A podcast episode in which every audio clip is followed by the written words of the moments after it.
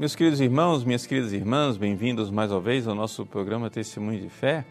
Com grande alegria, eu quero acolher você e convidá-lo a refletir nos próximos minutos a respeito daquela liturgia maravilhosa que a igreja nos propõe nesse domingo, na solenidade de nosso Senhor Jesus Cristo, Rei do Universo. O evangelho desse domingo é o evangelho de Cristo, Rei, que se senta no trono para julgar, Mateus capítulo 25, versículos de 31 a 46. Jesus se apresenta como Rei, e ele de fato é Rei. Desde o anúncio do anjo Gabriel a Nossa Senhora, lá no primeiro capítulo do Evangelho de São Lucas, o anjo diz: Ele irá sentar no trono do seu pai Davi. O seu reino não terá fim. Ou seja, antes mesmo de ser concebido, Jesus já é anunciado como rei. Depois, ele se apresenta como rei diante de Pilatos. No capítulo 18 do Evangelho de São João, dizendo: Eu sou rei, para isso eu nasci. Aqui no Evangelho de Mateus, ele se senta no trono para julgar no, na vinda, no juízo final. E é isso que a gente vê claramente também em outros livros da Bíblia, como por exemplo no Apocalipse, né? É, quando, por exemplo, aparece no céu o grande sinal da Virgem Maria, no capítulo 12 de Apocalipse, o filho que nasce daquela mulher vestida de sol, ele vem para reinar com cetro de ferro as nações, cumprindo assim a profecia daquilo que estava no Antigo Testamento, no Salmo 2. Bom, tudo isso é uma breve passada um pouco nas Sagradas Escrituras para nós enxergar, enxergarmos que Jesus é verdadeiramente Rei. E para você dizer que Jesus é, não é Rei, que Ele não deve reinar nos nossos corações, é, aqui você precisa é, virar pelo avesso toda a Sagrada Escritura, porque, ao final das contas, é, o próprio Jesus, ele anunciou esse reino de Deus né, este reino dos céus, vindo a este mundo, a gente vê que ele né, é o próprio reinado de Deus que se encarnou e que veio neste mundo. Bom, agora, o que é que significa celebrar Cristo, Rei do Universo? Bom, para celebrarmos Cristo, Rei do Universo, mais do que simplesmente celebrar uma liturgia em que nós incensamos a imagem de Jesus coroado como rei, nós temos que ver que existe uma forma bem prática de nós deixarmos Jesus reinar nos nossos corações. E uma forma que está sendo cada vez mais desprezada é o fato de que Jesus é a verdade e nós precisamos deixar a verdade reinar. Deixa eu explicar para você. Em primeiro lugar, Jesus disse isso. Ele disse: Eu sou o caminho, a verdade e a vida. Veja, isto é uma verdade de fé. Mas não é somente uma verdade de fé, é também uma verdade racional. Ou seja, a verdade, ela precisa reinar nos nossos corações. É assim que nós enxergamos as coisas desde os tempos antigos. Qualquer ser humano racional é, enxerga essa realidade. Quando eu encontro uma verdade, essa verdade precisa ser obedecida. Nós obedecemos a verdade a todo momento, toda hora. Por exemplo, se você vai entrar no seu carro e você vai dar partida no carro, sabe por que, é que seu carro não explode? Porque o engenheiro que projetou o carro, ele obedeceu verdades. Verdades físicas, mecânicas, químicas, elétricas, eletrônicas, magnéticas. Todas essas verdades né, das ciências naturais foram obedecidas pelo engenheiro e por isso você pode dar partida no seu carro com a certeza de que, embora aquilo seja um motor a explosão, o seu carro não vai explodir. Porque está tudo sob controle verdade encontrada, verdade obedecida. A gente precisa obedecer à verdade. Quando você vai ao médico, né, você também tem ali verdades. Você não seguiria os conselhos de um médico se o seu médico malucão dissesse assim: Olha, você veio aqui, né? mas ainda bem que você veio a mim porque eu sou um médico pós-moderno. Eu sou um médico que não acredita mais nessa mesmice da verdade. Né? A gente pode agora adaptar as verdades aos tempos modernos. Então, olha só, eu tenho uma ideia genial esse líquido que está aqui, nesse remédio, durante séculos a humanidade tratou esse líquido como veneno. Mas eu acho que ele é o seu remédio. Toma, vai, experimenta. Experimenta o veneno. Eu acho que você dificilmente aceitaria ser cobaia. Dificilmente você iria aceitar que um médico fizesse você de cobaia para ver se o veneno com você vai funcionar como remédio, enquanto ao longo de milhares de anos a humanidade enxergou naquele líquido algo que fazia mal. Por quê? Porque, claro, o corpo seu hoje, no século XXI, é feito do mesmo jeito que os corpos há milhares de anos atrás. E o que matava há milhares de anos atrás continua matando hoje. Mas, apesar de nós obedecermos à verdade em tantos aspectos, existe um campo na nossa vida que a gente não quer obedecer à verdade. A gente não quer obedecer à verdade, por exemplo, quando se trata do bem e do mal. Né? Vejam, no paraíso, Deus proibiu Adão e Eva de comerem da árvore da ciência do bem e do mal. O que quer dizer isso? Ou seja, Deus proibiu Adão e Eva a se colocarem no lugar de Deus. Veja, é necessário que a gente deixe a verdade de Deus reinar. Deus, vamos usar a linguagem aqui para você entender, Deus é um engenheiro que fez você. Não tem um engenheiro que fez o carro? Muito bem. Deus é o engenheiro que fez você. E existem coisas que te fazem bem e coisas que te fazem mal. Para você saber o que é bom e o que é mal, sabe o que você tem que fazer? Obedecer ao engenheiro. Você vai lá, pega o projeto e pergunta para ele o que é que me faz bem o que é que me faz mal. E você precisa se submeter, você precisa obedecer. Você precisa deixar que ele reine no seu coração. Mas a humanidade, de três séculos para cá, começou a inventar um jeito de pensar, uma filosofia, né? onde não, a gente não pode mais ficar obedecendo desse jeito. Nós temos que agora relativizar tudo. Nós temos que nos perguntar o que é que é bom e o que é que é mal. Não tem mais esse negócio. Não tem mais essa história de que é, dessa mesmice. Porque pode ser que para você seja uma coisa boa e para mim seja uma coisa má. E vice-versa. Então, aqui cada um vai escolher o que é bom, cada um vai escolher o que é mal. Vejam, isso daqui é o homem que se coloca como, como Deus como rei. Eu sou agora a fonte do bem e do mal.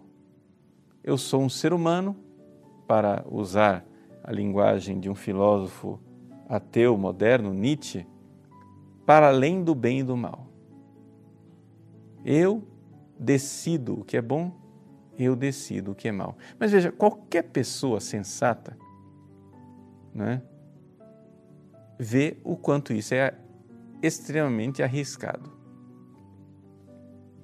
Se você quer agora decidir qual é o remédio que te faz bem e qual é o remédio que te faz mal, o que é veneno e o que é cura, eu acho que provavelmente não vai dar certo, porque a natureza ela não vai obedecer você. seja, o veneno não vai parar de matar só porque você decretou que ele tem que parar de matar. Ele vai continuar destruindo. E, no entanto, as pessoas que enxergam isso no campo da medicina não enxergam isso no campo do bem e do mal, daquilo que é o amor e o egoísmo. Veja, Jesus é Deus de amor. O Deus de amor se fez carne, veio no nosso meio. Nós, ao invés de acolhermos a verdade deste amor, o que é que nós preferimos fazer? Preferimos matar.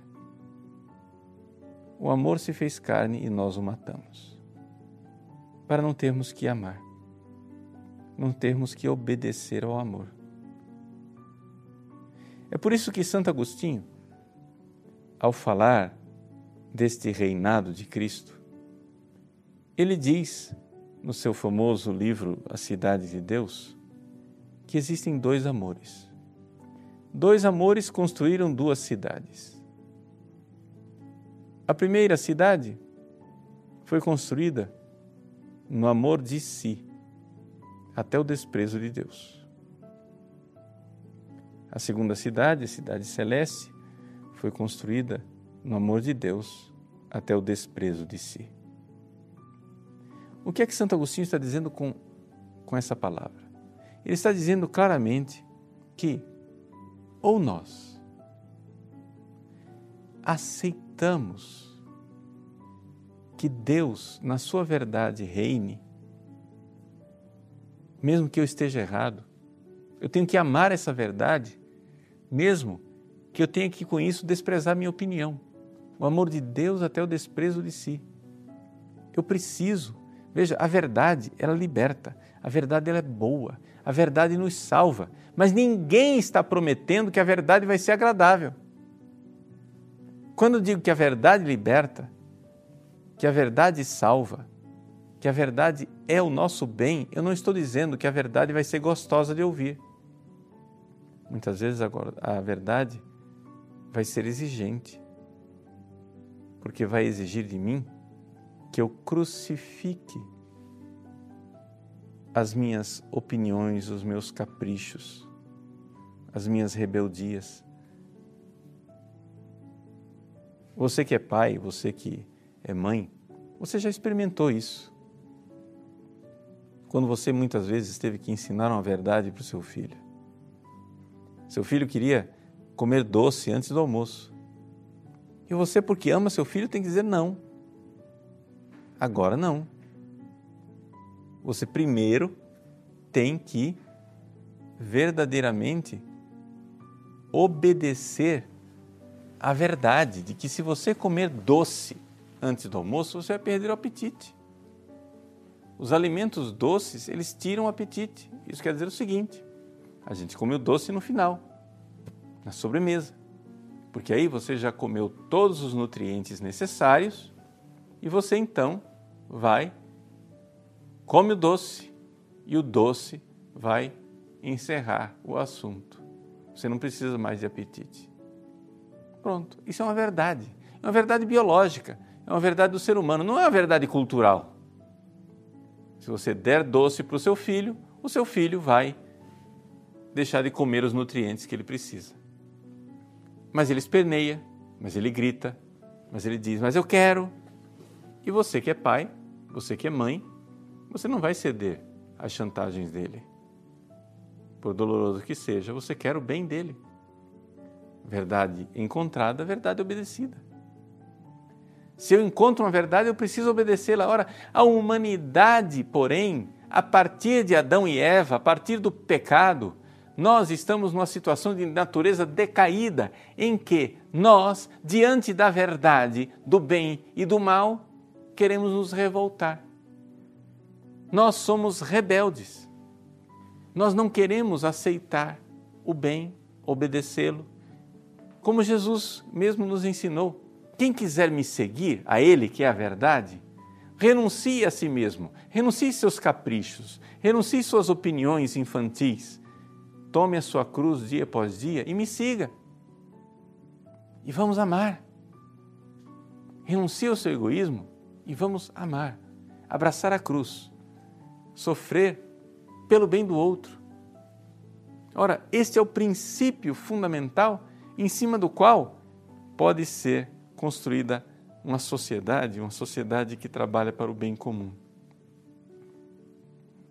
Se cada um procurar somente o seu egoísmo, o seu capricho, nós vamos construir uma sociedade de tiranos. Mesmo que seja uma sociedade aparentemente democrática. Não é? Se você eh, tiver 200 milhões de brasileiros, todos egoístas, pervertidos e depravados, escolhendo democraticamente o seu futuro, nós teremos uma tirania de 200 milhões de pessoas. Mas se nós tivermos uma sociedade evangelizada, onde a verdade de Deus, a verdade de Cristo, reina nos corações, ah, aí você vai ter uma sociedade bem diferente. Por quê? Porque você vai ter pessoas que, virtuosas, vão estar dispostas a obedecer à verdade, mesmo que ela seja dolorosa, a renunciar aos seus caprichos, mesmo que isso tenha um preço. Não precisa pensar aqui num país. Vamos pensar numa coisa menor. Vamos pensar na sua família. Como é que Jesus vai reinar na sua família se antes ele não reinar nos corações dos membros da família? Não tem como. Não é por decreto. O decreto não vai funcionar. Ou nós estamos dispostos né, a deixar o Cristo reinar nos nossos corações, ou o egoísmo vai reinar. Então, o amor de si até o desprezo de Deus vai construir uma cidade que é Babilônia. Uma cidade, a sua família vai ser Babilônia, a sua família vai ser Babel, vai ser a confusão. Mas se você, ao contrário, obedece às verdades de Cristo, ensina desde pequeno aos seus filhos as verdades de Deus, né? os seus filhos ouvindo paternos conselhos, nós iremos construir uma sociedade diferente. Então, de forma bem concreta, eu gostaria de, aqui, nessa festa de Cristo Rei, fazer um apelo a você que é pai, a você que é mãe, para a educação do seu filho. Veja, você precisa investir na salvação da alma do seu filho, você precisa investir na salvação da sua família. Isso quer dizer o seguinte: nós precisamos nos dedicar a isto. Você precisa ir atrás, estudar um pouco mais e, sobretudo, dedicar tempo para transmitir ao seu filho aquilo que são as verdades de Deus. Somente assim nós teremos futuramente uma família onde Jesus reina nos corações e aos poucos nós teremos um país onde Jesus vai reinando nos corações. Mas se você fica o dia inteiro fora de casa, se você só se preocupa em ganhar dinheiro para pagar a escola dos seus filhos, porque a escola vai dar educação para os seus filhos, por favor, tire essa ilusão do, da sua cabeça, tire essa ilusão do seu coração. A escola não vai dar ao seu filho a verdade. Por quê? Porque nós estamos numa sociedade que não acredita mais na verdade. Veja, a forma de pensar dos brasileiros de uma forma geral, é uma forma de pensar marxista. Talvez você fique um pouco assim é, perplexo com essa minha afirmação. Mas o que quer dizer a forma de pensar marxista em termos de verdade? Para um marxista não existe verdade. O que existe é interesse. Então o que acontece? Todas as vezes que você diz alguma coisa, a pessoa com um pensamento marxista vai ficar perguntando: onde é que está a pegada? Onde é que está o interesse? Onde é que está aqui a falcatrua? Ele está dizendo isso porque isso daqui é um discurso de poder e de interesse. Então, o que acontece é o seguinte: todas as vezes que você for ensinar catecismo, todas as vezes que você for fazer uma pregação, todas as vezes que você for é, fazer qualquer coisa que ensine as pessoas a verdade de Cristo, o marxista vai ficar perguntando não se isto é verdade ou não não se isso é certo ou errado, não se Jesus ensinou isso de verdade ou não, não se isso é doutrina da igreja ou não. Ele irá perguntar o seguinte: a quem isso vai interessar? Ou seja, na luta de classes, o interesse de quem é que está sendo é, garantido com esse tipo de discurso. Então, na escola, os nossos professores, na sua esmagadora maioria, pensam assim. Para eles não existe verdade. Para eles existe simplesmente uma coisa: eu posso fazer um discurso que reforça alguns interesses ou construir um outro discurso que reforça outros interesses. Não existe verdade. Isso quer dizer o quê? Isso quer dizer que eles são os senhores do bem e do mal eles são como Eva, como Adão, que comeram o fruto proibido do bem e do mal, e eles vão decidir o que é bom, eles vão decidir o que é mal, conforme os interesses da agenda não é, que eles se propuseram. Nós não pensamos assim. Nós cristãos cremos que existe uma verdade objetiva, que o certo é certo e o errado é errado né? que Jesus revelou essa verdade e que nós precisamos obedecê-la. A sociedade na qual nós vivemos e, sobretudo, os professores nas nossas escolas não acreditam mais nisso. Todas as vezes que alguém diz uma coisa, eles ficam perguntando: quem está ganhando, quem está perdendo, qual é o interesse, qual é a luta de classes por trás. Sendo assim, a verdade nunca vai reinar. Vai ser sempre uma coisa absurda. Por exemplo, como nós todos ficamos perplexos diante da atitude de tantos professores e escolas que já não enxergam mais que os meninos nascem meninos, que as meninas nascem meninas. Toda essa ideologia de gênero que quer agora negar não é? que homem é homem e mulher é mulher. Por quê? Porque para eles não existe verdade. Para ele só existe uma coisa: discurso de poder. Como o reconhecer que menino é menino e menina é menina vai fazer com que é, o cristianismo, é, com que a moral tradicional, que segue a lei natural das coisas, tenha poder, eles com pensamento marxista, vão querer desmontar o poder. É simplesmente isso. Vejam, se nós estamos celebrando Cristo Rei e queremos celebrar Cristo Rei, é fundamental que nós tenhamos uma clara noção para que Cristo reine nos nossos corações em primeiro lugar. Esse é o primeiro passo, esse é o Ba. Nós precisamos deixar que a verdade de Cristo reine no nosso coração. Mesmo que seja uma verdade dolorosa, mesmo que seja uma verdade que nós não queremos ouvir, nós precisamos aceitá-la. Verdade encontrada, verdade obedecida. E não existe relativização da verdade. A verdade, ela, ela é o que é. Pode ser que nós não a conheçamos plenamente, mas ela é sempre aquilo que ela é. Precisamos buscá-la precisamos obedecê-la.